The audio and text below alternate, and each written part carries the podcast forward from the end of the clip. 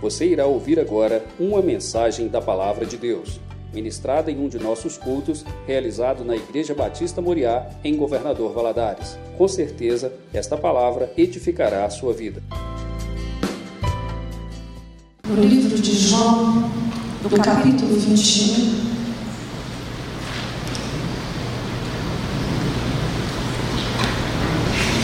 nós vamos estar lendo uma passagem muito conhecida, nossa, um episódio lindíssimo dos evangelhos. Vamos ficar todos de pé?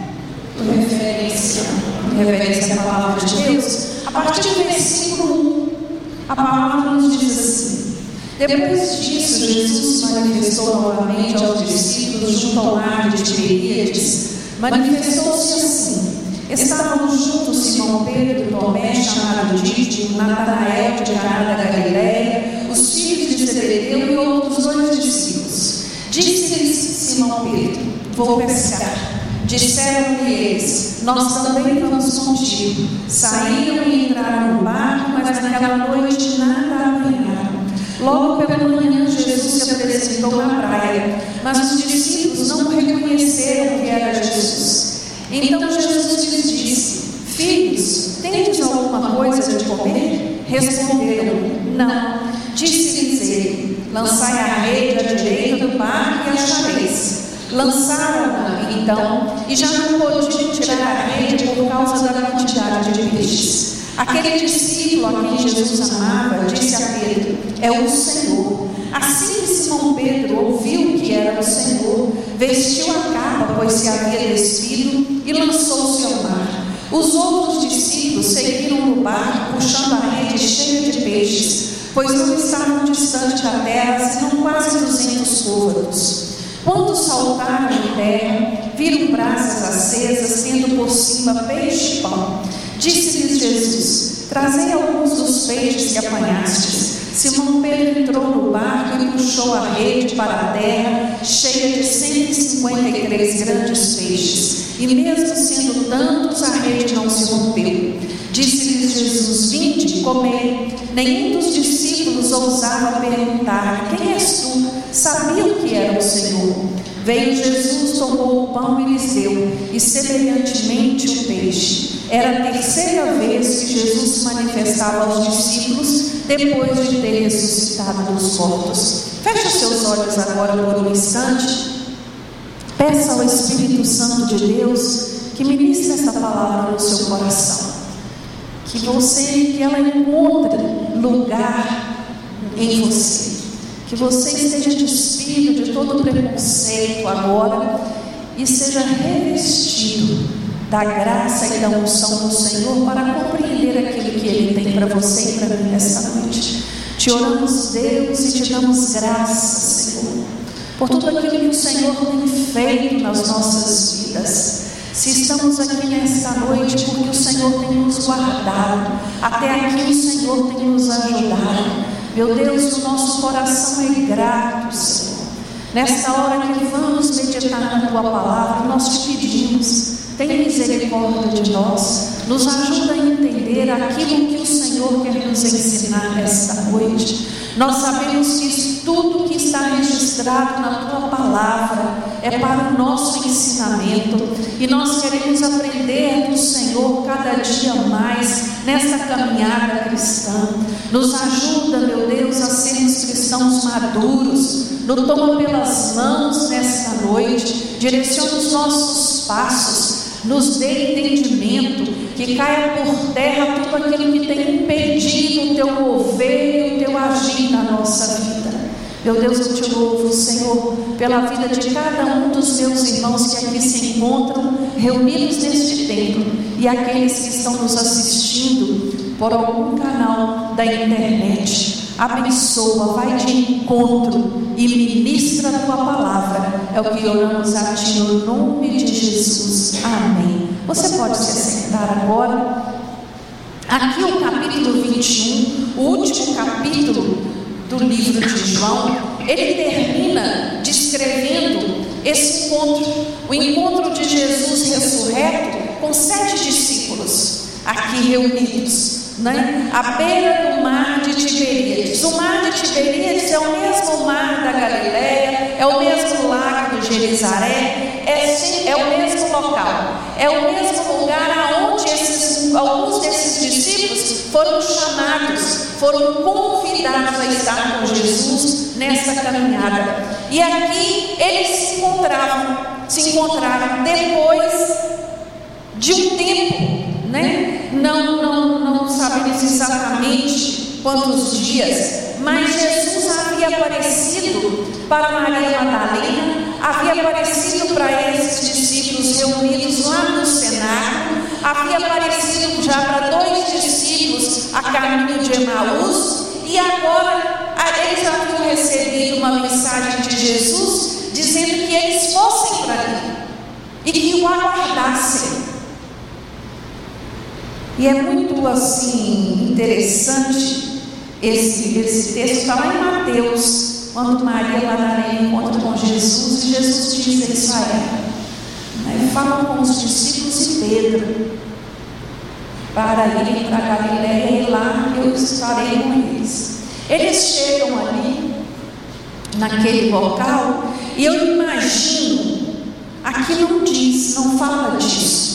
O texto que nós acabamos de ler não fala de conflitos emocionais, não fala de como eles se encontravam emocionalmente, psicologicamente, mas dá-nos a entender, pela atitude de Pedro, que havia ali um abatimento, havia ali uma incerteza, havia ali um desânimo, havia ali uma dúvida do que fazer.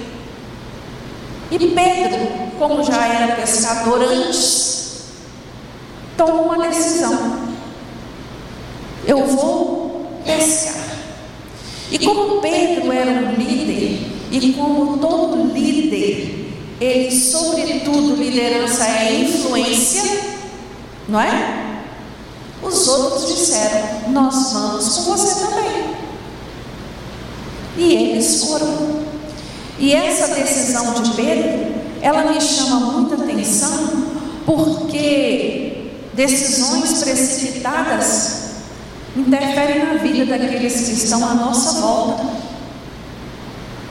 Decisões precipitadas, decisões que contrariam a palavra de Deus, ainda que bem intencionadas, elas trazem prejuízos, elas trazem dificuldades, elas trazem problemas. E aqui nós não sabemos por que, que Pedro decide voltar às velhas práticas. Por que, que ele resolve em fazer isso? O que, que estava na sua mente? O que, que ele pensou que isso seria o certo? Voltar à vida que ele tinha antes? Nós não temos resposta para essas perguntas. A interpretação que eu tenho aqui, lendo esse texto, é que houve ali por um momento um abandono da visão, um abandono do chamado que estes homens haviam recebido sobre a vida deles, e uma escolha de voltar à velha rotina, de voltar ao, ao, aos hábitos aos hábitos anteriores, aquilo que eu fazia antes de Jesus. Hoje, nós encontramos muitos, muitas pessoas assim, assim como esses discípulos. Esses discípulos caminharam com Jesus, vivenciaram milagres, foram ensinados por Jesus, eles, eles, eles conviveram com Jesus, mas agora se encontram abatidos se encontram diante dos últimos acontecimentos sem saber o que fazer. Irmãos, quantas pessoas muitas vezes não se sentem assim? Pessoas que já experimentaram Jesus, pessoas que já vivenciaram o milagre, pessoas que foram libertas dos velhos hábitos, mas diante das más notícias, diante das dificuldades, diante dos problemas, dos fracassos, desanimam. Desanimam, colocam em dúvida a sua fé. Muitos até saem da direção de Deus. Muitos se afastam do caminho. Nós temos vivido tempos difíceis. Temos encontrado tantas pessoas abatidas, entristecidas, desanimadas. Mas a palavra de Deus, ela nos mostra nesse texto que apesar de se eu me encontrar abatido, se eu me encontrar desanimado, se eu me encontrar entristecido, se eu me sentir fracassado, o Senhor continua do meu lado. O Senhor não desiste de mim. Os planos dele a meu respeito não mudam. As promessas dele feitas a mim permanecem de pé, apesar apesar das minhas falhas, apesar das minhas dúvidas. É isso que esse texto nos fala. Jesus, ele foi buscar estes homens ali naquela praia. Eu fico encantada com esse texto, porque esse texto, ele fala para mim assim, ele descreve a cara de Jesus. Jesus não é assim? O homem cai, ele vem e o levanta. O abate, ele traz renovo. O homem fracassa e ele concede vitória. Jesus é assim. E é isso que Jesus faz na vida desses homens. Manifesta o seu poder, realinha o chamado na vida deles, renova o ânimo desses homens, mostra para eles a autoridade que foi colocada sobre a vida deles. E ali Jesus deixa estes homens em estado de graça. Porque João, quando ele diz, é, é, é Jesus, é o Senhor, Pedro não teve dúvidas. Pedro se joga nas águas e vai nadando em direção de Jesus. Isso é lindo demais. Essa experiência não deixou dúvidas a estes homens. Essa experiência, ela firmou os passos deles. E é disso que nós precisamos, eu e você. Experiências com Jesus. Para que os nossos passos continuem firmes, mesmo diante das dificuldades e das incertezas da vida. Nós não temos controle sobre todas as coisas, nós não temos a capacidade de discernir o nosso amanhã. A palavra de Deus nos diz assim: que o amanhã pertence ao mas nós somos chamados a crer, nós somos, somos chamados a entender que o Senhor trabalha ao nosso favor, e esse texto aqui ele fala sobre isso. E hoje, caminhando para o fim deste ano de 2022, quantas quartas-feiras faltam para terminar o ano? Mais duas, né? Se eu não me engano. Estamos caminhando. Talvez o ano de 2022 não tenha sido aquilo que você esperava que fosse. Os planos que você fez, aquilo que você sonhou. Mas eu quero te falar nesta noite que o Senhor não abriu mão de nenhum destes planos para a sua vida. E hoje eu gostaria, com base nesse texto, meditar com você alguns princípios para você ter uma pescaria abundante em 2023. Amém? É disso que esse texto fala. Eu gosto muito quando esse texto registra o número de peixes que eles tiraram. Era o Senhor mostrando a eles: olha, eu não fico devendo nada a ninguém. Quando eu apareci lá no cenáculo para vocês, quando eu encontrei vocês no cenáculo, vocês tinham só um pedaço de peixe para me oferecer. Só um mas eu retribuo cem vezes mais. Ah, meu irmão, não fica olhando para as pequenas coisas. O Senhor tem coisa grande para fazer na sua vida. E Ele pode fazer ainda este ano. Eu creio nisso. Porque Deus é Deus de poder, Ele é Deus de milagre. Mas existem princípios aos quais são estabelecidos por Ele para a minha vida e para a sua vida. Esse texto nos apresenta alguns princípios que eu e você necessitamos ter na nossa vida. O primeiro princípio que eu aprendo neste texto, para que eu tenha uma vida abundante no Senhor, eu preciso saber que, ainda que eu me sinta distante dele, ele não está longe de mim. Ainda assim que eu pense isso, ainda assim que eu ache isso, Pedro estava abatido porque tinha um motivo. Pedro havia jurado a Jesus uma lealdade, havia jurado a Jesus um amor incondicional. Ele havia dito a Jesus que, ainda que os outros o abandonassem, ele jamais abandonaria Jesus. Isso está lá em Mateus 26, 33. E quem foi que levou Jesus por três vezes? O mesmo que prometeu. O mesmo que prometeu. Eu posso imaginar o arrependimento deste homem. Eu posso imaginar o quanto no seu interior ele se orgulhia pela atitude que ele teve. Ele estava abatido, entristecido, arrependido.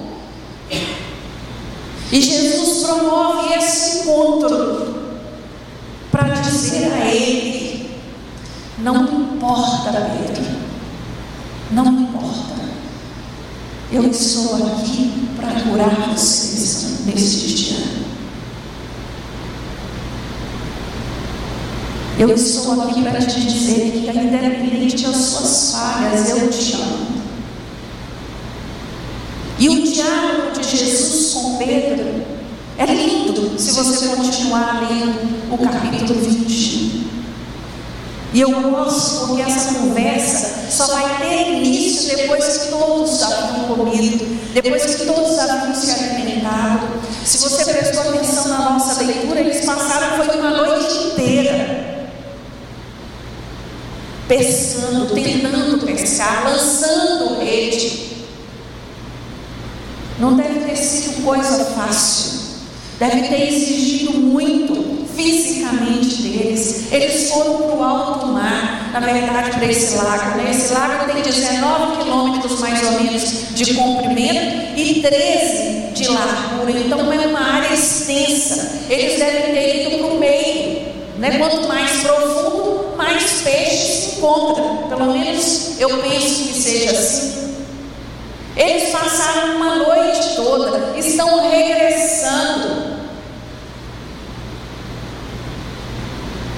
E aí Jesus diz para esses homens assim: tenta mais uma vez. Tenta mais uma vez.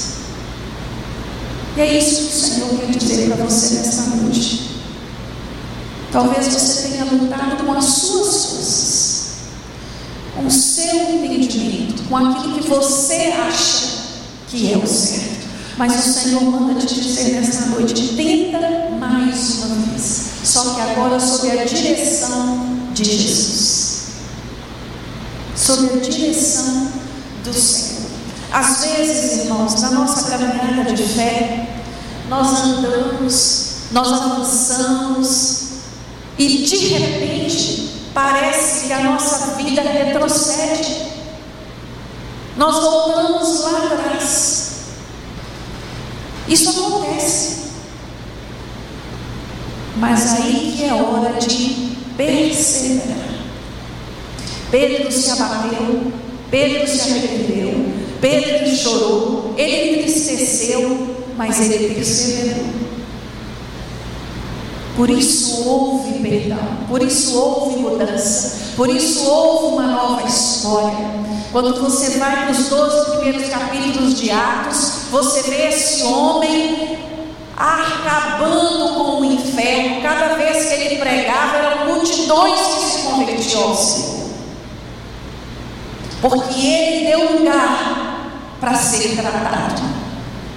Ele permitiu ser curado. Essa é a diferença. É preciso perseverar, mesmo que eu pense que não vou dar conta. A palavra de Deus tem uma passagem de Paulo que ele diz algo lindo. É quando sou fraco que sou forte. Quando eu reconheço a minha fraqueza. Quando eu reconheço a minha incapacidade. Quando eu reconheço a minha falta de habilidade para lidar com os problemas e os entrego na mão do Senhor, é aí que eu me fortaleço. É aí que eu vivencio o milagre. É aí que eu vejo o agir e o operar de Deus. É nesse momento. Segundo princípio que eu aprendo aqui neste texto a respeito de uma vida abundante do Senhor, é necessário reconhecer a minha condição de que sem Jesus eu não sou capaz de nada. Sem Jesus eu não posso fazer nada. Depois de passar uma noite inteira tentando e não conseguindo nada, eles recebem uma palavra de Jesus, um direcionamento de Jesus e a pesca se tornou abundante. A Bíblia diz que era tão pesada essa rede que eles não conseguiram colocar no barco. Essa rede foi arrastada até a beira do mar, até a beira da praia. A palavra de Deus nos fala em Filipenses 4,13 que eu tudo posso naquele que me fortalece. Não há, irmãos, milagre sem Jesus. Não há realizações sem Jesus. É só Ele que pode fazer infinitamente mais aquilo que você tem pedido ou pensado. Aqui nós vimos estes homens vivenciando algo sobrenatural. É isso que acontece aqui. A terceira coisa que eu aprendo neste texto é que eu e você, para vivermos aquilo que o Senhor tem para nós, nós precisamos estar prontos a obedecer. Meu irmão, minha irmã, o milagre só acontece para aqueles que obedecem. Obediência é o princípio da fé. Milagre registrado na Bíblia está fora do obedecer. Todos os grandes homens que aqui tem registrado, homens e mulheres, primeiro obedeceram. Estes homens escolheram obedecer e a obediência foi a chave do milagre. Porque eles poderiam ter dito a Jesus: Ah, sinto muito, nós não vamos fazer mais isso não. Nós fizemos a noite toda. Eu, nós estamos exaustos. Nós estamos cansados. Nós não temos forças mais para continuar. Eu não creio que vai acontecer alguma coisa, porque nós já tentamos tudo. Milagre não trabalha nessa ordem de raciocínio. Milagre acontece quando eu obedeço.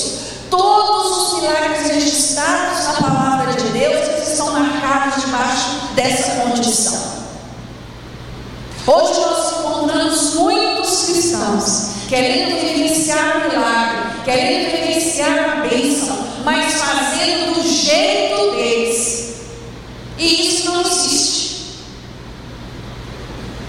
Existem princípios estabelecidos na palavra de Deus para a vida do cristão. Não funciona dessa forma.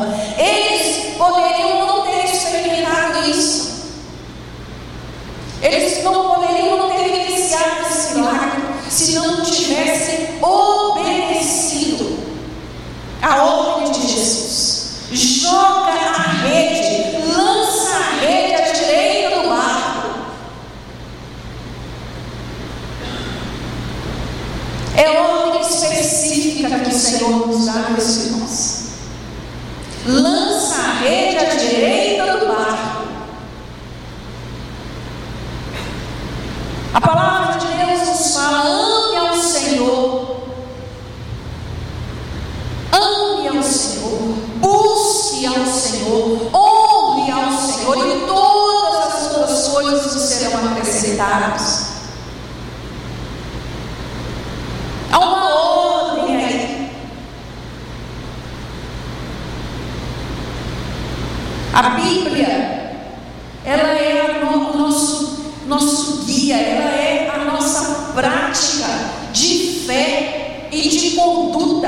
Não tem como eu falar que eu creio em Deus, eu tenho fé em Deus, mas a minha prática de vida não seja condizente com aquilo que eu digo que creio. Se eu me assumo como alguém que tem fé no Senhor, que crê no Senhor, que Ele é o meu Senhor e Salvador, a minha vida, a minha prática de vida tem que estar coerente com isso. E aqui estes homens se encontram neste momento sem saber muito bem o que fazer. Mas no momento que recebem uma direção de Deus, eles escolhem o que? Obedecer. Obedecer.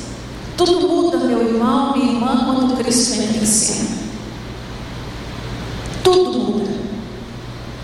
E para a mudança, eu vivenciar essa mudança e esse milagre, eu preciso obedecer a direção do Senhor.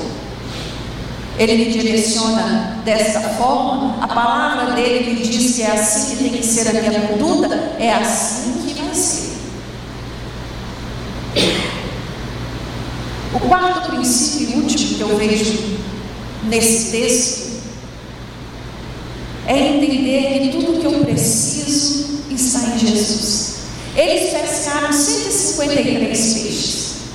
Mas a Bíblia diz que quando eles chegaram na praia, Jesus já tinha ali uma fogueira acesa, havia ali peixes e pães assados. O que, que Jesus diz para mim e para você? Você está pedindo um milagre, não está? Você está buscando pescar. Você precisa pescar, não é? Então eu vou te mostrar que você pode pescar mas que você não precisa pescar para experimentar aquilo que eu tenho para você. A Bíblia diz que Jesus nos faz mais do que vencedores em Cristo Jesus. Mais do que vencedor, meu irmão, não é aquele que treina, não é aquele que se aplica ao exercício para vencer a competição é aquele que está declarado como vencedor por aquele que o justifica, que é Jesus. Isso é algo muito maior, muito mais profundo do que a gente pensa. Sofremos tanto por coisas pequenas, esquecendo que o que o Senhor tem para nós é muito maior. A palavra de Deus nos fala que as coisas que os olhos não viu, o ouvido não ouviu e não sabe, subiram ao coração do homem, são as que Deus preparou para aqueles que o amam. Ah, eu amo esse versículo. Como esse versículo consola minha alma. É maravilhoso nós termos esse entendimento. Estes homens, apesar das evidências, que não tinha, eles obedeceram. Às vezes as evidências dizem para você que não tem jeito. Às vezes a evidência, as evidências estão mostrando tão aí explícitas. Mas o Senhor vem dizer para mim e para você nessa noite: nós não andamos por vistas, nós não andamos por evidências, nós andamos por fé. Nós andamos por fé. Eu e você somos chamados a viver por fé e não por aquilo que nós vemos.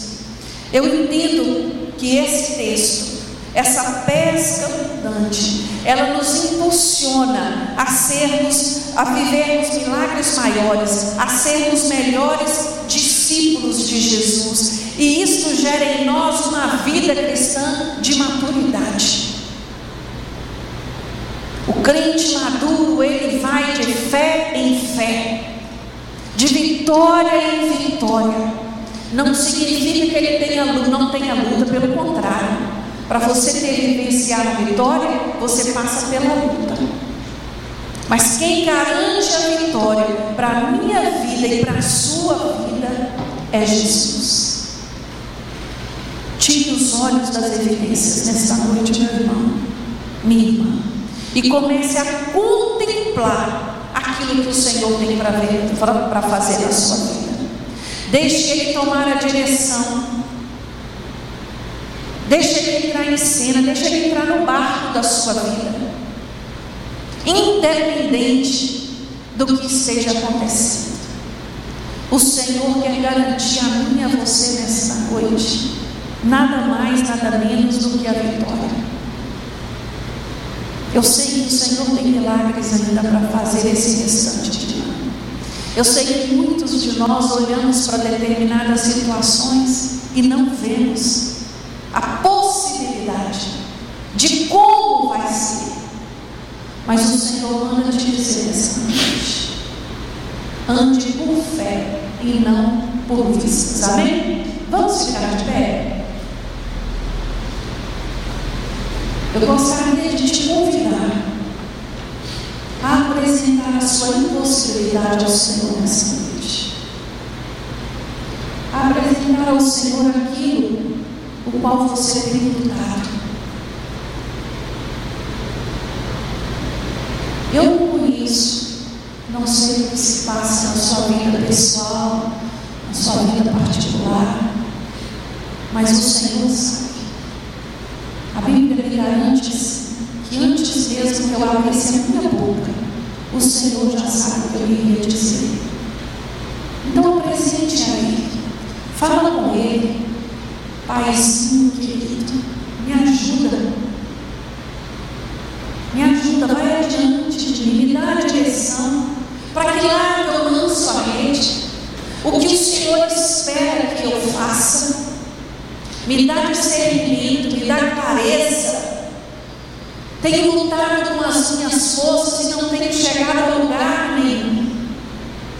E eu venho nessa noite reconhecer a minha incapacidade de resolver as minhas situações e as minhas questões sozinhos, sem o Senhor. Senhor, meu Deus, eis aqui, Deus, a tua igreja que te ama, a igreja que necessita de ti, Senhor, é a mesma igreja que sabe que o Senhor trabalha a favor daqueles que te amam. E nesta noite, meu Deus, eu te peço, inclina teus ouvidos à petição dos teus filhos. Vá de encontro, Senhor, a cada coração aqui nesta noite.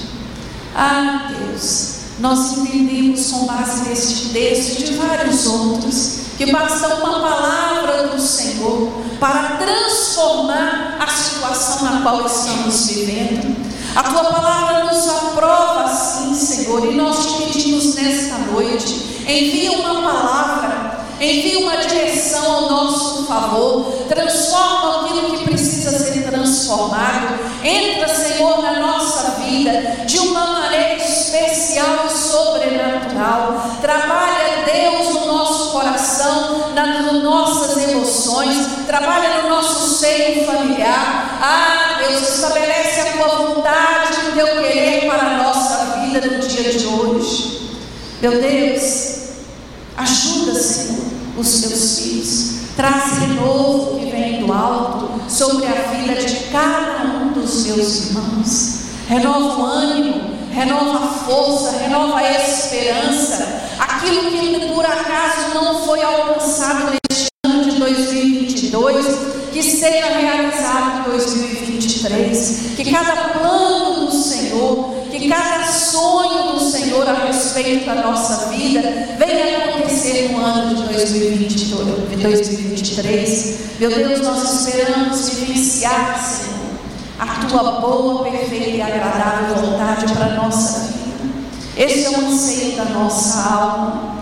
Nós sabemos que o Senhor tem vida abundante para nós nessa terra.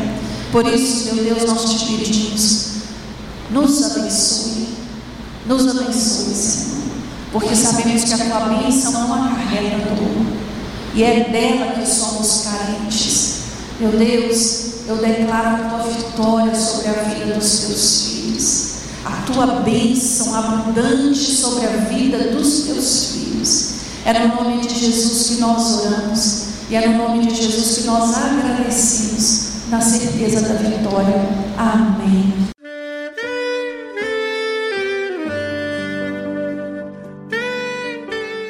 Querido amigo, Deus se interessa por você. Ele conhece as circunstâncias atuais da sua vida. Não hesite em buscá-lo. Em Jeremias 33, versículo 3, ele nos diz: Clama a mim e responder-te-ei, e anunciar-te-ei coisas grandes e ocultas que não sabes. Esperamos que a mensagem ouvida tenha falado ao seu coração e que você e sua família sejam abençoados pelo Senhor Jesus.